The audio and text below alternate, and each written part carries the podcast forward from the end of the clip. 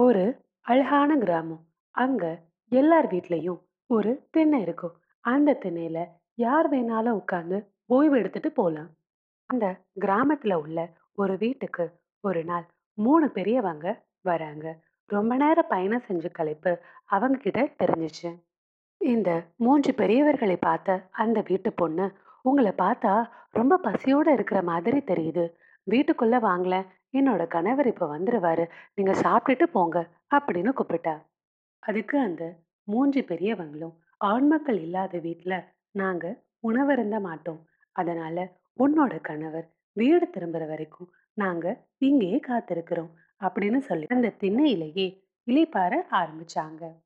வெளியே போயிருந்த அந்த பொண்ணோட கணவன் வீட்டுக்கும் வந்துட்டான். அப்போ அந்த பொண்ணு திண்ணையில தூங்கிக்கிட்டு இருந்த பெரியவங்க கிட்ட போயிட்டு, "என் கணவர் வந்துட்டாரு.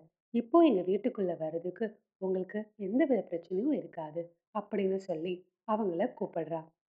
அதுக்கு அந்த பெரியவங்க, "எங்களுக்கு எந்தவித பிரச்சனையும் இல்ல. ஆனா ஒரு கண்டிஷன். எங்கள்ல ஒருத்தர் மட்டும் தான் உங்க வீட்டுக்கு வர முடியும்" அப்படின்னு சொல்லிட்டாங்க. அந்த பொண்ணு, "என்னடா இது? இவங்க இப்படி சொல்றாங்களே" அப்படின்னு யோசிக்கிறா. அப்போ அந்த பெரியவர்கள்ல வயது முதிர்ந்த ஒருத்தர் சொல்றாரு, "என்னோட பெயர் அன்பு. இவரோட பெயர் வெற்றி. அவரோட பெயர் செல்வம். எங்கள்ல ஒருத்தரை தான் உன் வீட்டுக்குள்ள உன்னால கூப்பிட முடியும். அதனால யார கூப்பிடுறது அப்படின்னு நீயே தேர்ந்தெடுத்துக்கோ" அப்படின்னு சொல்றாரு. இப்போ அந்த பொண்ணுக்கு ஒரு சந்தேகம் வந்துச்சு. அது என்னன்னா, இவங்க மூணு பேரும் வழிப்போக்கர்கள் தானா? இல்லாட்டி செல்வம், வெற்றி, அன்பு இந்த மூணுக்கும் அதிபதியா இருக்கக்கூடிய தேவர்களா? அப்படிங்கிற சந்தேகம் தான். ஆச்சரியத்தோடு வீட்டுக்குள்ள ஓடுன அந்த பொண்ணு விஷயத்த கணவன் கிட்ட சொல்றா. கணவனும் வாழ்க்கையில வெற்றி தான் முக்கியம். அதனால அவரை நம்ம வீட்டுக்கு கூப்பிடலாம் அப்படின்னு யோசனை சொல்றான்.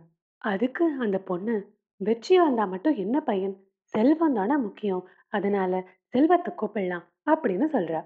இவங்க பேசிட்டு இருக்கிறத கேட்ட அவங்களோட மருமகள் சொல்றா, "வெற்றியையும் செல்வத்தையும் விட அன்பு இருந்தாதான் கணவன், மனைவி, குழந்தை, மாமா, அத்தை அப்படின்னு நம்ம எல்லாரும் சந்தோஷமா, ஒற்றுமையா இருக்க முடியும்.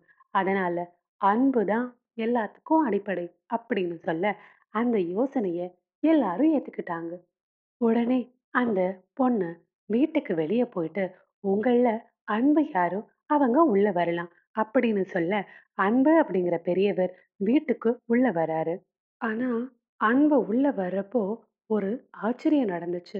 அது என்னன்னா, அன்பை தொடர்ந்து வெற்றி, செல்வம் அப்படிங்கிற மற்ற ரெண்டு பெரியவர்களும் வீட்டுக்குள்ள நுழையிறாங்க. இதை பார்த்த அந்த பொண்ணுக்கு ரொம்பவே ஷாக். அப்போ அவங்க சொல்றாங்க, "நீங்க வெற்றியையும், செல்வத்தையும் கூப்பிட்டுருந்தீங்கன்னா மற்ற ரெண்டு பேரும் வீட்டுக்கு வெளியிலேயே தங்கியிருப்போம். ஆனா நீங்க அன்பை கூப்பிட்டுருக்கீங்க. அதுல நாங்க ரெண்டு பேருமே உங்க வீட்டுக்குள்ள வரோம்.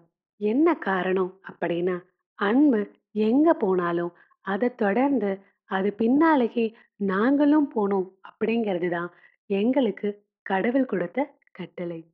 இந்த கதையிலிருந்து நமக்கு என்ன தெரியுது அப்படின்னா, நம்மள்ல நிறைய பேர் அன்பு அப்படிங்கிற ஒரு விஷயத்தையே மறந்து போயிருக்கோம். குடும்பம், குழந்தைகள், நண்பர்கள் அப்படின்னு நம்ம யாருக்குமே நேரம் கொடுக்காம வெற்றியையும், செல்வத்தையும் தேடி ஓடிட்டு இருக்கோம். இப்படி செல்வத்தையும், வெற்றியையும் தேடி போகிறதுல தப்பே இல்லை ஆனால் நம்ம கூட இருக்கிறவங்கள கவனிக்காமல் செல்வத்தையும், வெற்றியையும் தேடி போகிறது தான் தப்பு.